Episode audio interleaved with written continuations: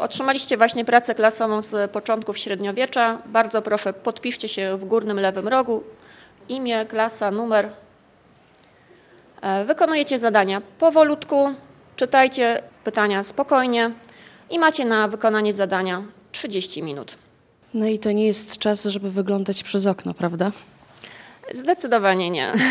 To jest czas teraz, żeby skupić się nad zadaniem, przeczytać spokojnie polecenia, teksty źródłowe, przeanalizować mapę, aby praca klasowa poszła jak najlepiej. Ale pani w tym czasie może popatrzeć przez okno i cóż widzimy? Widzimy cmentarz parafii Nowe Miasto Lubawskie, a wśród grobów kilka osób zasłużonych dla historii.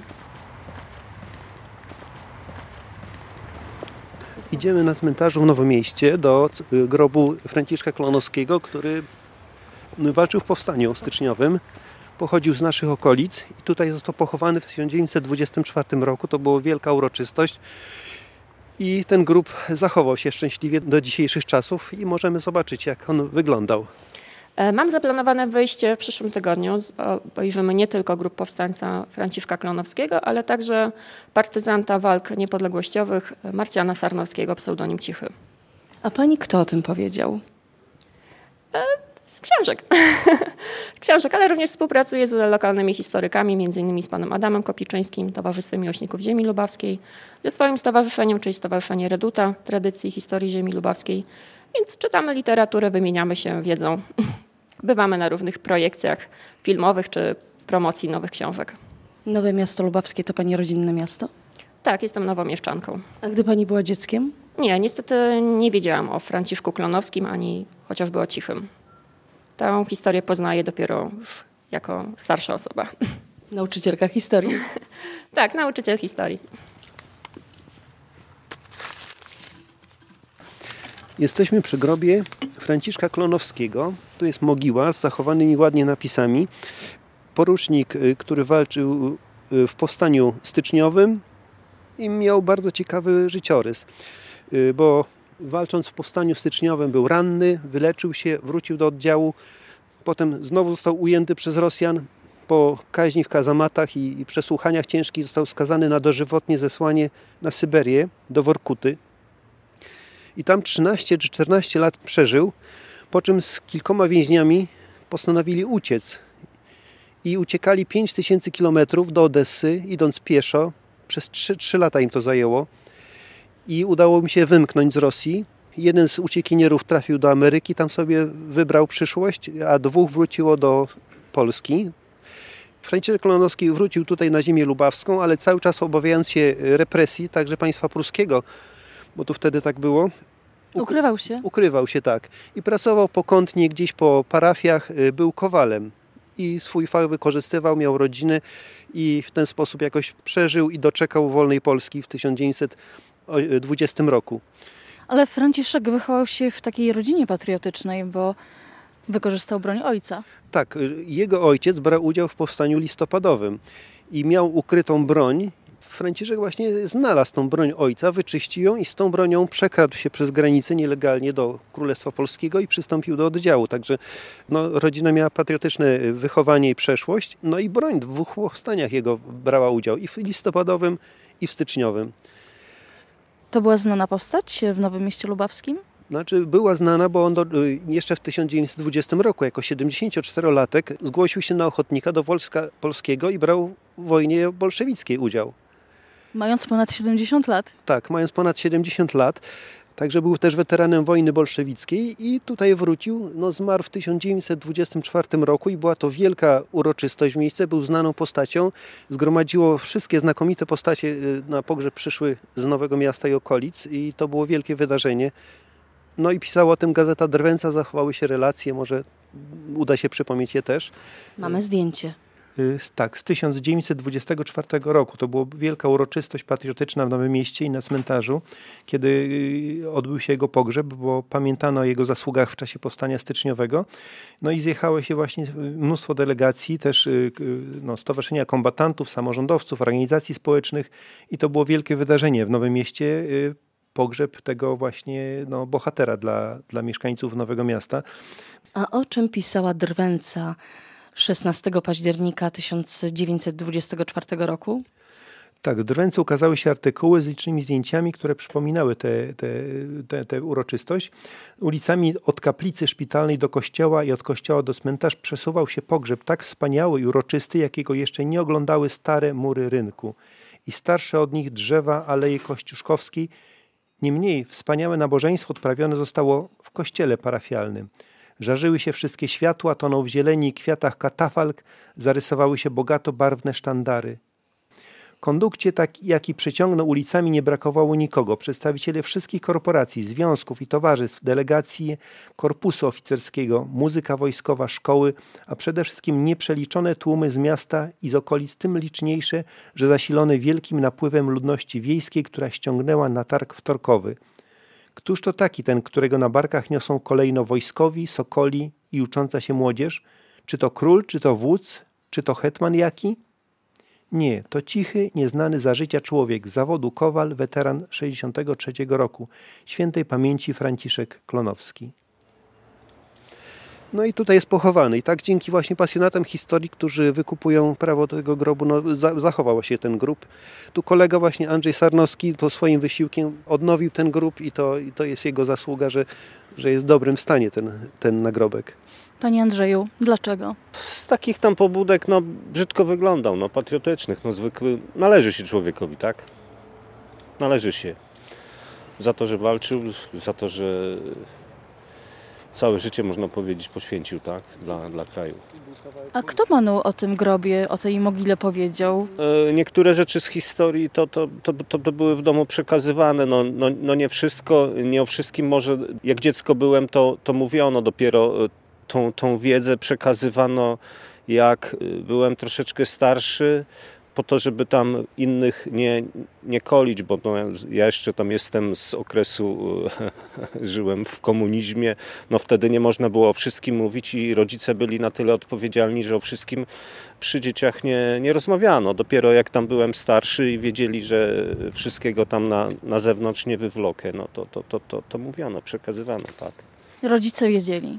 Tak, oczywiście, bo moi rodzice, dziadkowie pochodzą stąd, nie? No mój pradziadek na przykład, mogę się pochwalić, brał udział, e, był świadkiem objawień w Gieczwałdzie i też brał udział w jakimś tam epizodzie wojny polsko-bolszewickiej.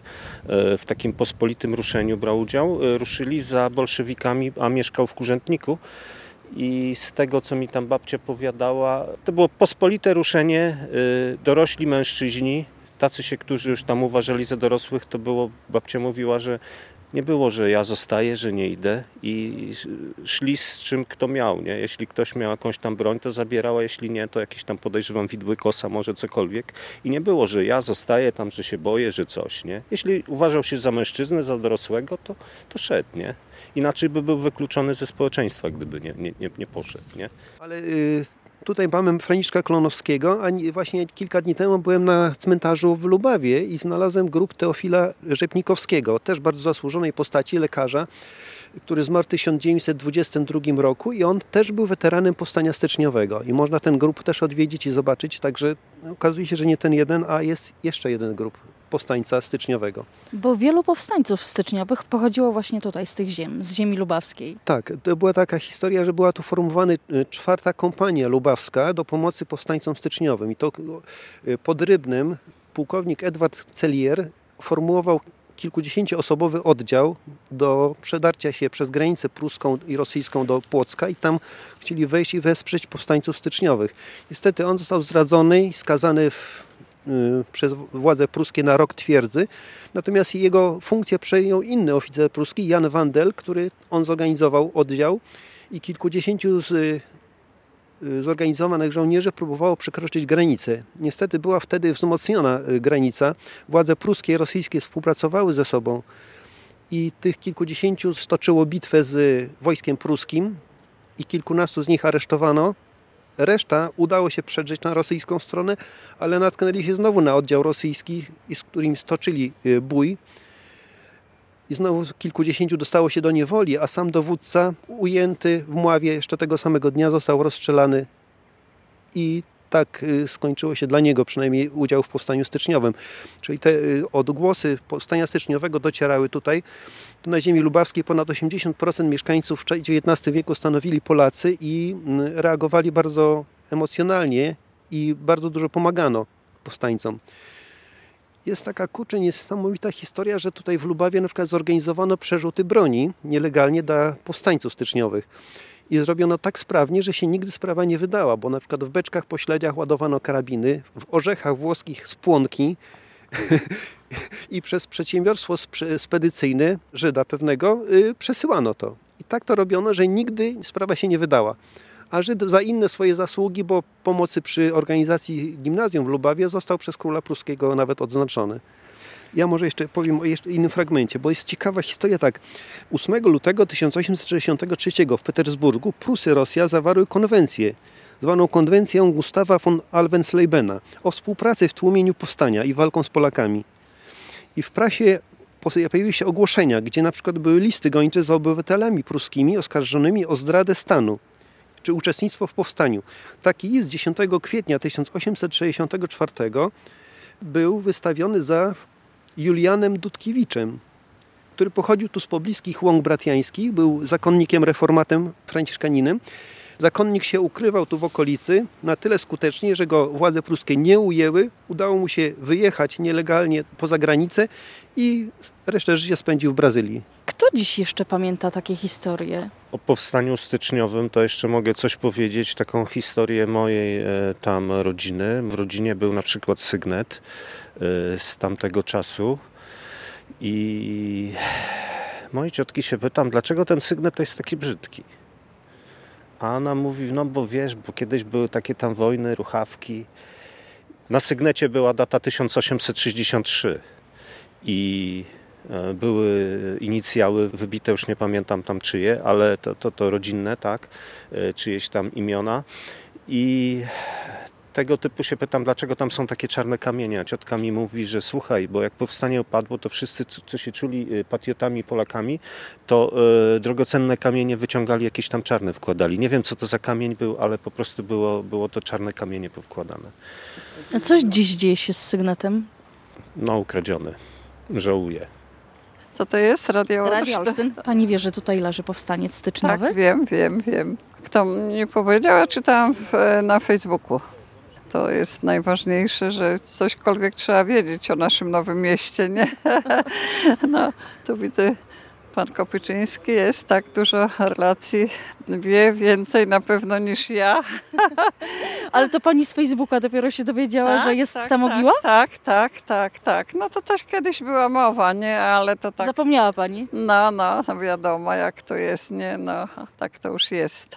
A tutaj, żeby ten grób zachować, to trzeba było go wykupić. Tak, wykupił go pan e, Andrzej Korecki, nie? nasz też lokalny historyk, e, doktor. Doktor historii Andrzej Korecki, to jest własny własnych środków opłacił w parafii y, prawo do utrzymania tego grobu. Dzięki temu możemy go jeszcze właśnie podziwiać. Natomiast mamy też jeszcze obok jeszcze jeden grób porucznika, który y, zginął w y, wojnie bolszewickiej 12 sierpnia 1920. Też się zachował. Sygnetu nie ma, ale mam za to od ciotki, która nazywała się Otylia Rutkowska. Oni mieszkali w Małym Głęboczku, ale ostał się Ryngraf. Y, ten Rengraf pochodził prawdopodobnie od y, jej y, ojca, Władysława Rutkowskiego i prawdopodobnie był chyba na I wojnie światowej. I to właśnie jest ta pamiątka, którą tam teraz ja noszę dumnie na szyi. No tam przy dużych uroczystościach zabieram, a tak ogólnie to w domu na ścianie wisi. Kiedyś, kiedyś, kiedyś leżał w szufladach, ale tam krewni mówili, ty masz takie rzeczy, dlaczego to w szufladach leży, czemu tego nie udostępniasz? Mówię, bo wiele osób to chciało, no ale teraz to wisi na ścianie i, i tak to jest. On, kiedy ja jeszcze go otrzymałem, to były przy nim nitki, które był przyszyty y, do munduru. Kawałki nitek były. Spód jest e, wytarty. On jest prawdopodobnie ze znalu czy jakiegoś odlewu cynkowego, a pod spodem jeszcze są ślady srebra. Także on był na, na wierzchu na mundurze i prawdopodobnie gdzieś tam w okopach to, to od tego to srebro tam się wytarło. Matka Boska jeszcze jest z, ze srebra tam, nie? Ale reszta jest ze znalu. Pod twoją obronę. Tak, uciekamy się. Jeszcze jest napis pod twoją obronę. Orzeł w koronie, Matka Boska. No, orzeł w koronie i Matka Boska Częstochowska. Kiedyś na zbrojach były No, montowane husarii, czy husarzy pewnie, czy Tak, rycerzy. to się, to się wzięło stąd, że y, z popiersia, y, z tego płatu piersiowego, później to było zmniejszane, zmniejszane. A dziś w XXI wieku nosi pan. Tak. y, Jeszcze jest taka historia, że y, jak ja ten, ten ryngraf otrzymałem, to będąc w wojsku, y, zrobiłem sobie dla siebie własną taką, ale to, żeby go można było nosić i byłem chyba pierwszym y, w ludowym, y, no nie było ludowe wojsko komunistyczne jeszcze, który, który miał ryngraf. Na wejście pamiętam, jak go sobie przypiąłem do chusty, to co niektórzy bardzo się zdziwili, nie? jak dowódca zobaczył, że tam jest Matka Boska Częstochowska i orzeł jeszcze w koronie, no to myślałem, że mu oczy z orbit wyjdą. Teraz już noszę oryginalny, ale, ale, ale tamten jest jako tam pamiątka z, z rezerwy po wyjściu, tak. Teraz już oryginalny jest. Kiedy rozmawiamy o powstaniu styczniowym czy innych wydarzeniach e, historii Polski, staram się wplatać historię regionów, wspominać o bohaterach, postaciach z naszych tutaj okolic. I tak, wspominając kiedyś o powstańcach styczniowych, powiedziałam, że na naszym cmentarzu leży Franciszek Klonowski. Okazało się, że jeden z uczniów jest jego e, potomkiem, więc przyniósł mi materiały, które jego rodzinie udało się zebrać o Franciszku Klonowskim. Dzięki temu sama mogłam pogłębić swoją wiedzę.